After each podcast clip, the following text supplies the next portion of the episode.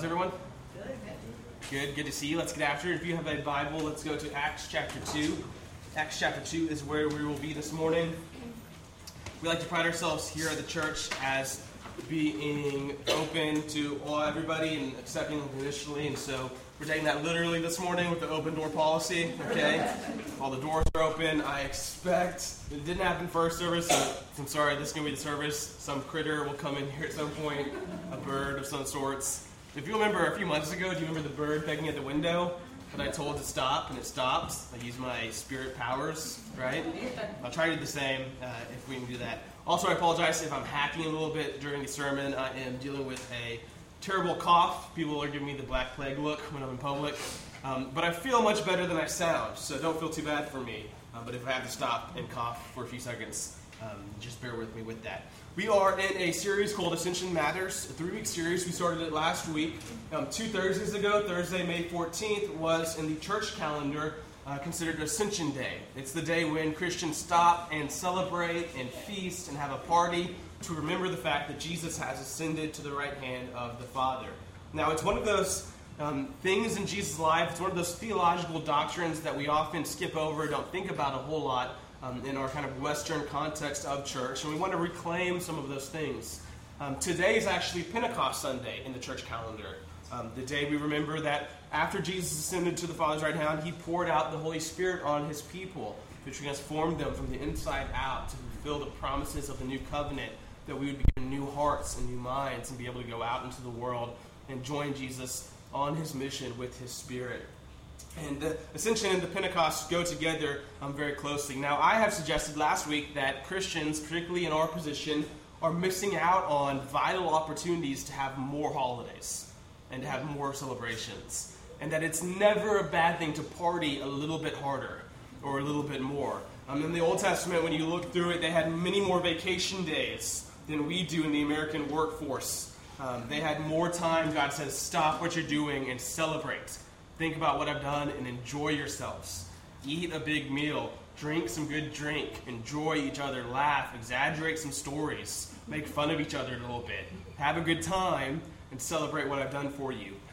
That's what I was talking about. Now, uh, I was doing some research over the past couple of weeks, and I've actually learned, and I'm a little bit upset at this, okay? So my feelings are a little bit hurt. I'm feeling a little bit um, just not quite with it.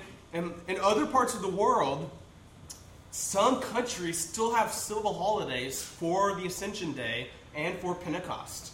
In certain countries in Europe, last two Thursdays ago, people did not go to work because it was Ascension Day. Um, and sometimes they come up with other ways to explain, you know, why they're not going to work. It's bank day, or this, or this, or this, or that. But it traces back to this is the church's calendar, Ascension Day. And every Thursday when it falls, there's no work. Germany is one of those places. also, Pentecost. And in a lot of countries, again over in Europe, uh, the Monday after Pentecost Sunday is a national holiday. It's a civil holiday. There's no work. You don't go to work on that. Now, America, which prides itself as a Christian nation, I think is lagging here.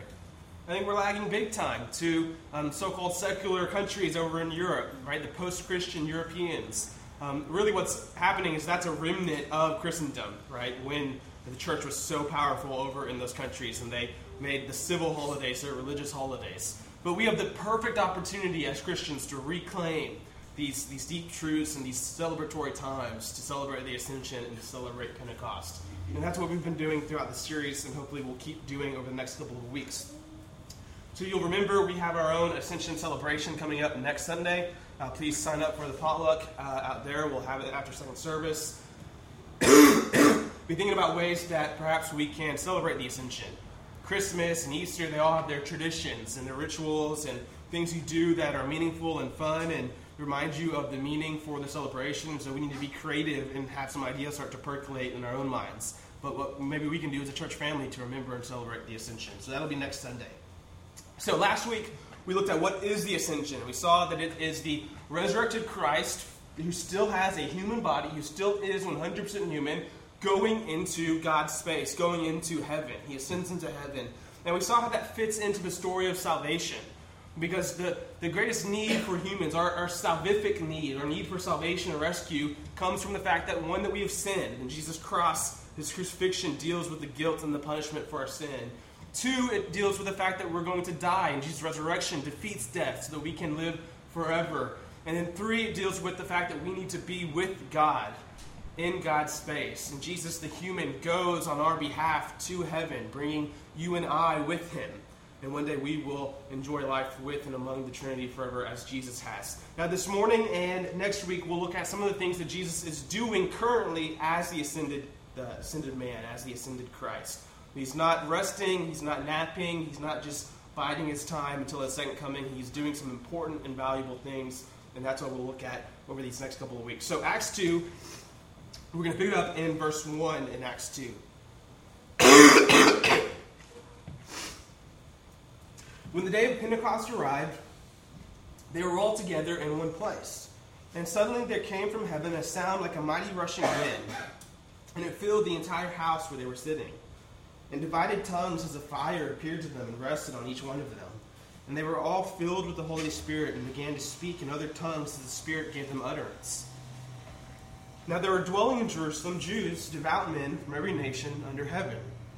And at this sound the multitude came together, and they were bewildered, because each one was hearing them speak in his own language. And they were amazed and astonished, saying, Are not these men speaking Galileans? and how is it that we hear each of us in his own native language? Parthians and Medes and Elamites and residents of Mesopotamia, Judea and Cappadocia Pontus and Asia, Phrygia, Pamphylia, Egypt, and the parts of Libya belonging to Cyrene, visitors from Rome, both Jews and proselytes, Cretans and Arabians. We hear them telling in our own tongues the mighty works of God. And all were amazed and perplexed, saying to one another, What does this mean? But others mocking said, They are filled with new wine. But Peter, standing with the eleven, lifted up his voice and addressed them Men of Judea and all who dwell in Jerusalem, let this be known to you and give ear to my words. For these people are not drunk as you suppose, since it's only the third hour of the day. Now, I've never been able to get over that the first accusation leveled against the early Christians was that they were drunk in the morning. Okay? they had these kind of miraculous signs surrounding them. They were filled with this joy and exuberance.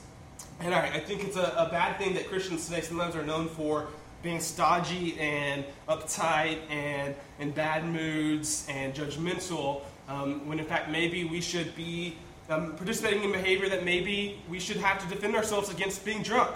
Right? But no, no, no, we're actually filled with the Spirit. We're not day drinkers here. Okay, this is this is us living a life of peace and joy through the um, life that we received from Christ. And so Peter gives the first Christian sermon and it's a defense, it's an apology, apologetics against why we're not actually drunk. This is the Spirit being poured out into us in fulfillment of God's promises. He says this this is what was uttered through the prophet Joel, and he quotes from Joel 2. In the last days it shall be, God declares, that I will pour out my Spirit on all flesh, and your sons and your daughters shall prophesy. Interesting, your sons and your daughters, male and female, will all prophesy, filled with the Holy Spirit. And your young men shall see visions your old men shall dream dreams, and even on my male servants and female servants, in those days I will pour out my spirit, and they will prophesy.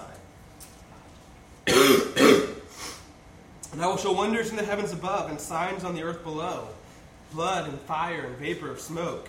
The sun shall be turned to darkness, and the moon to blood, before the day of the Lord comes, the great and magnificent day. And it shall come to pass that everyone who calls upon the name of the Lord shall be saved. Men of Israel, hear these words. Jesus of Nazareth, the man attested to you by God with mighty works and wonders and signs that God did through him in your midst, as you yourselves know. He says, Remember Jesus' ministry. Remember all the miracles that he performed, all the healing and life that he gave to people. Remember the teachings that he gave. This Jesus, delivered up according to the definite plan and foreknowledge of God, be crucified and killed by the hands of lawless man. This Jesus was crucified. He went through death on the cross. But in verse 24, God raised him up, loosing the pangs of death because it was not possible for him to be held by it. For David says concerning him, and now he quotes Psalm 16 I saw the Lord always before me, for he is at my right hand, that I may not be shaken. Therefore my heart was glad, and my tongue rejoiced. My flesh also will dwell with hope. For you will not abandon my soul to Hades, or let your Holy One see corruption. You have made known to me the paths of life. You will make me full of gladness with your presence. Brothers, I may say to you with confidence about the patriarch David that he both died and was buried, and his tomb is with us to this day.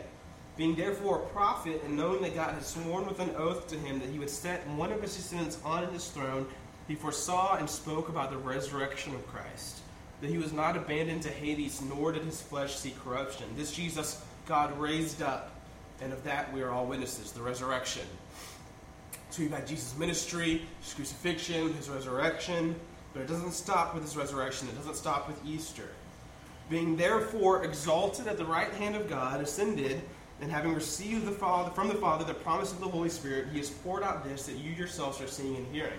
For David did not ascend into the heavens, but he himself says, The Lord said to my Lord, Sit at my right hand until I make your enemies your footstool. That's a quote from Psalm 110. And it's a very important quote, and it's a very important text for how the early Christians thought about Jesus in his ascended state. Let all the house of Israel therefore know for certain that God has made him both Lord and Christ, this Jesus whom you crucified.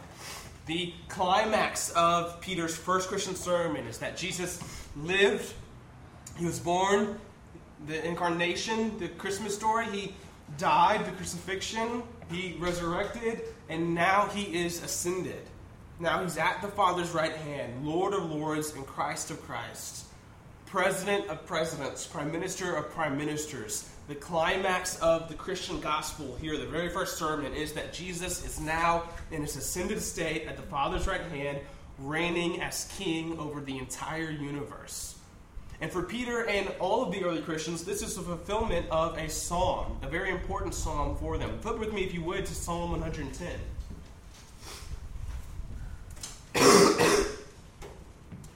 Psalm 110 is one of the most quoted pieces of the Old Testament and the New Testament.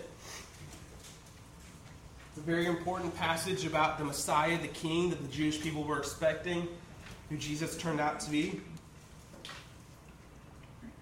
Psalm 110, we see the verse quoted just now by Peter, verse 1. The Lord says to my Lord, Sit at my right hand until I make your enemies your footstool. So God is saying to David's king, who's the Messiah, who's Christ, Sit at my right hand, come and take a seat of power until I make all of your enemies your footstool, until I destroy all of your enemies. The Lord sends forth from Zion your mighty scepter, rule in the midst of your enemies. Your people will offer themselves freely on the day of your power in holy garments. From the womb of the morning, the dew of the youth will be yours. The Lord has sworn and will not change his mind. You are a priest forever, according to the order of Melchizedek. the Lord is at your right hand. He will shatter kings on the day of his wrath. He will execute judgment against the nations, filling them with corpses. He will shatter chiefs over the whole earth. He will drink from the brook by the way. Therefore, he will lift up his head. Jesus' ascension, the climax of the gospel story, according to Peter and Psalm 110, is that Jesus is now in the CEO room of the universe. Um, the ascension is not primarily about Jesus leaving us or departing from the world. The ascension is not primarily about Jesus becoming the first space astronaut, exploring the heavens and the orbits and the planets and the galaxies the ascension is not primarily about Jesus coming home uh, and being reunited with his Father. The ascension is um, not just about Jesus leaving us, he's with us always. Um, he tells us in the Gospel of Matthew, the ascension is first and, and foremost primarily about the promotion of Jesus Christ to the position of power as Lord of Lords in the universe. With the ascension, Jesus has been um, put in the Oval Office of the universe if you will. All presidents and uh, leaders of power in the world have inaugurations. The Ascension is Jesus' inauguration ceremony. It's when he is lifted up and seated in the heavenlies, where he now has power and control. He comes at the end of Matthew's gospel and says, All authority and power has been given to me on heaven and on earth. As I go be with my Father to sit at his right hand until all of my enemies are made my footstool. Now, um, what are the enemies of God? What are the enemies of Christ? What are these enemies that He is subduing? These are the enemies of creation sin, death, and evil. These are the evil things that we quickly identify in our world sickness, and death, and poverty, and abuse, and pain, tears, and mourning. These are all things that weren't originally there in God's good creation. but God has decided to come back and set up his reign, to set up a new government over the world, and to get rid of all of those things. The Ascension says this process has begun. Jesus has been inaugurated, and he is now installing, rolling out his plan to set up his kingdom on earth as it is in heaven, to get rid of all of his enemies. One of the reasons I think that we fail to appreciate the ascension, the doctrine of the ascension, is that we have a hard time understanding the kingdom of God. Um, if we fail to appreciate Jesus' kingdom, we fail to appreciate his ascension. The fact that there's a new government which God is setting up over all of the nations, over the universe. The ascension is not the end of Jesus doing stuff, it's the beginning. Acts begins by saying this is the account of the things Jesus continued to do and to teach. Jesus doesn't disappear in order to rest or relax or to stop his ministry. He is seated at the right hand in order to continue his ministry from a place of power and authority. If you flip with me to Hebrews chapter 1, we'll see this in the scriptures as well. Hebrews chapter 1. in your ESV Bibles, this should be on page 1001, I believe. Hebrews chapter 1. If you keep a close eye, you'll also see Psalm 110 referenced again. Hebrews 1. Long ago, at many times and in many ways, God spoke to our fathers by the prophets. But in these last days, He has spoken to us by His Son, whom He appointed the heir of all things, through whom also He created the world. He is the radiance of the glory of God and the exact imprint of his nature. And he upholds the universe by the word of his power.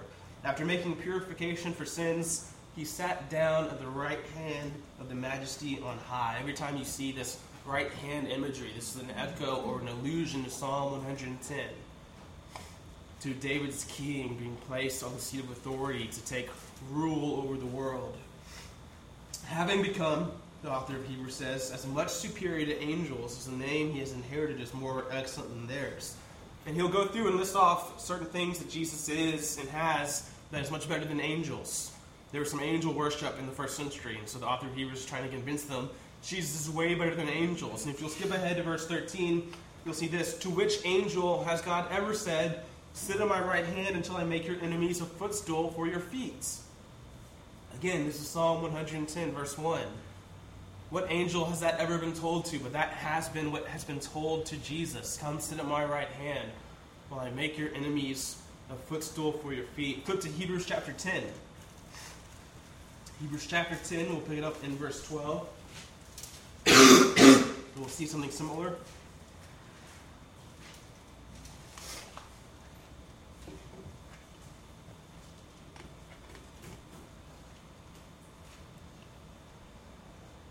But when Christ had offered for all time a single sacrifice for sins, he sat down at the right hand of God, waiting from that time until his enemies should be made a footstool for his feet. Again, we see the same language here. Jesus, right now, is at the right hand of the Father, waiting for his enemies to be made his footstool, to be defeated. Flip one more time with me to 1 Corinthians chapter 15. This will be the last time we flip this morning. 1 Corinthians 15, we'll look at verse 25. We'll start in verse 20 and, and, and on 25 and 26. Page 961 in your black ESVs. But in fact, Paul says, Christ has been raised from the dead, the first fruits of those who have fallen asleep. For as by man came death, Adam, by one man has also come the resurrection of the dead, Christ. For as in Adam all die, so in Christ all shall be made alive, each in his own order. Christ the first fruits, then it is coming those who belong to God.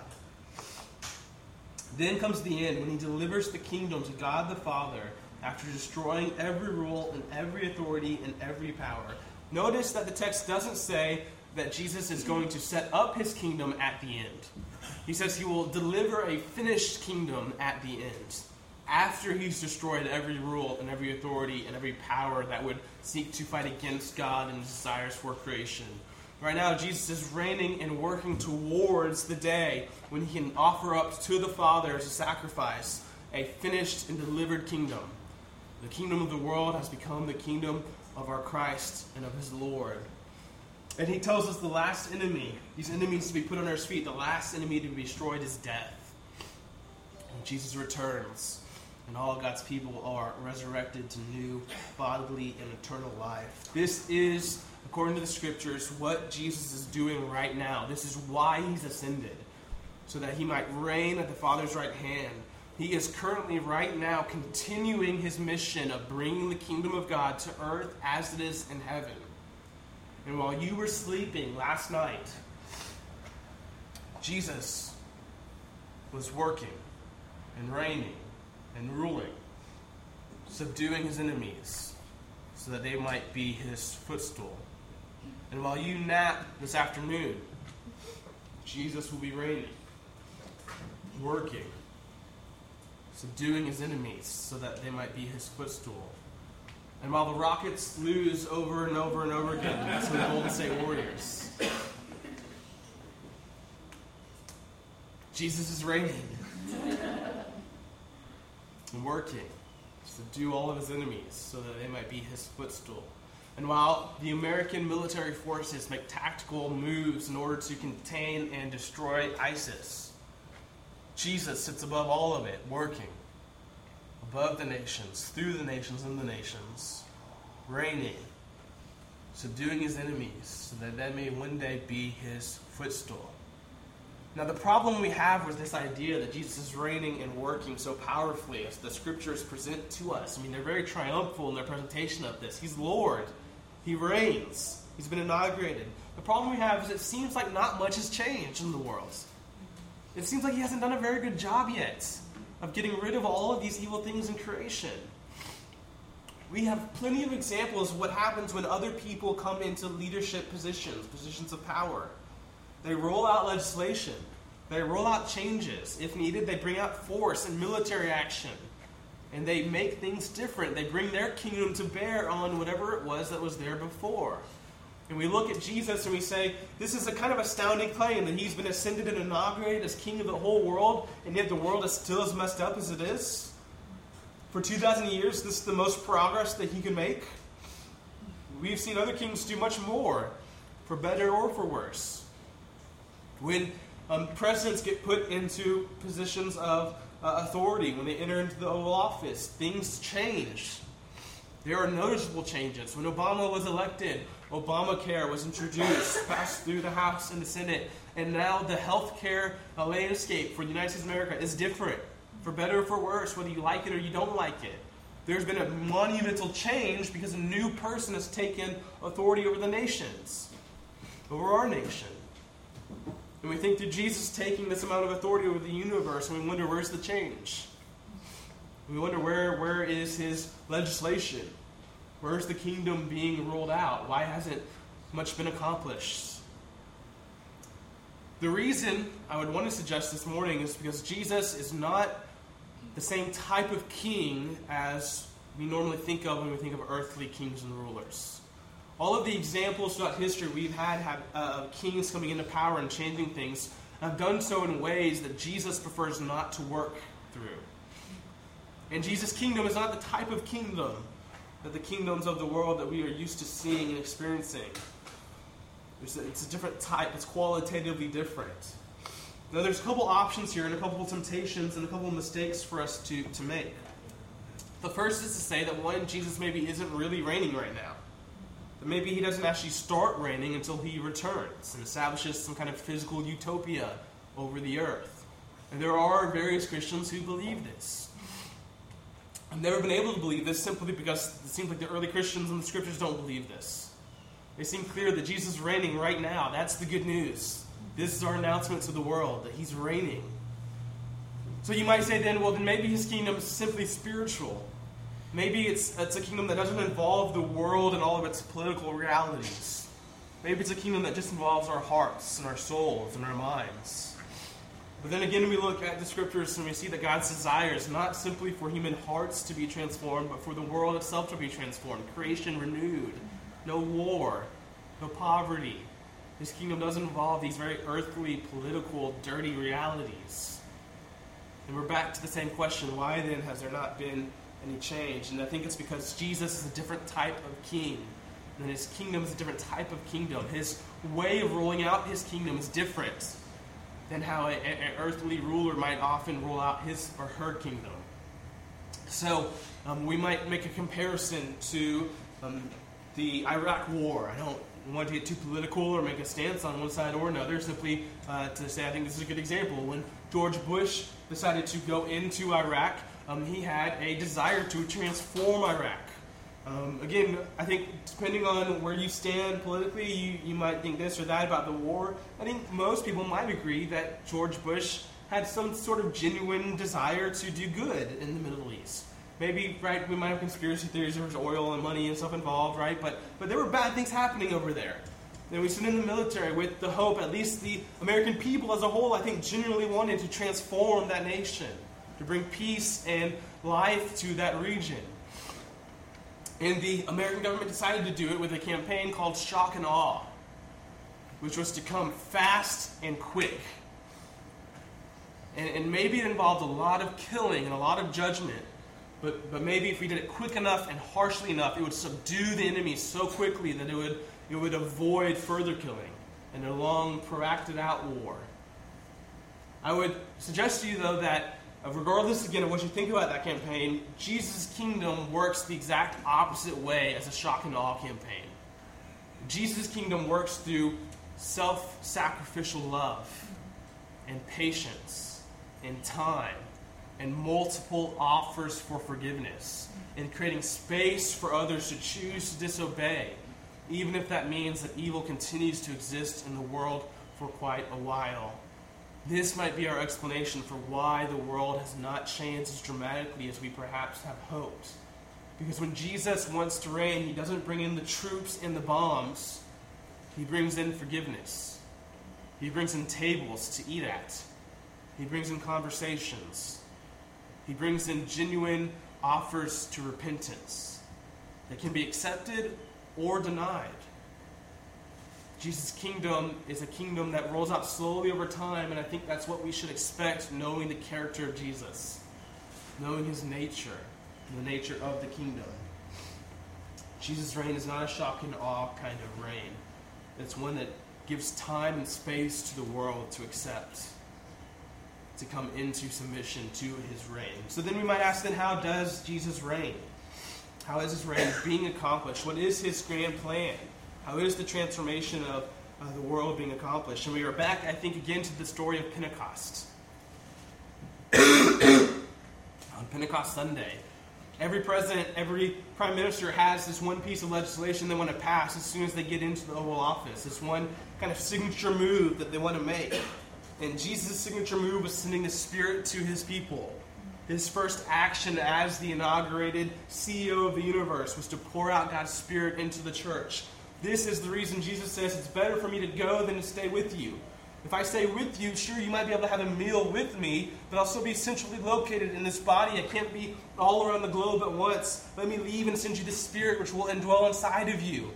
Instead of having a relationship with me side by side, you can have a relationship with God Himself from the inside. You can find your hearts transformed. You can find your lives reimagined. You can find a life and a peace and a joy that you had never even been able to dream of. The Holy Spirit is Jesus' course of action as he is elected, as he is inaugurated. And the Holy Spirit is his plan to transform the world. The church is created on Pentecost Sunday.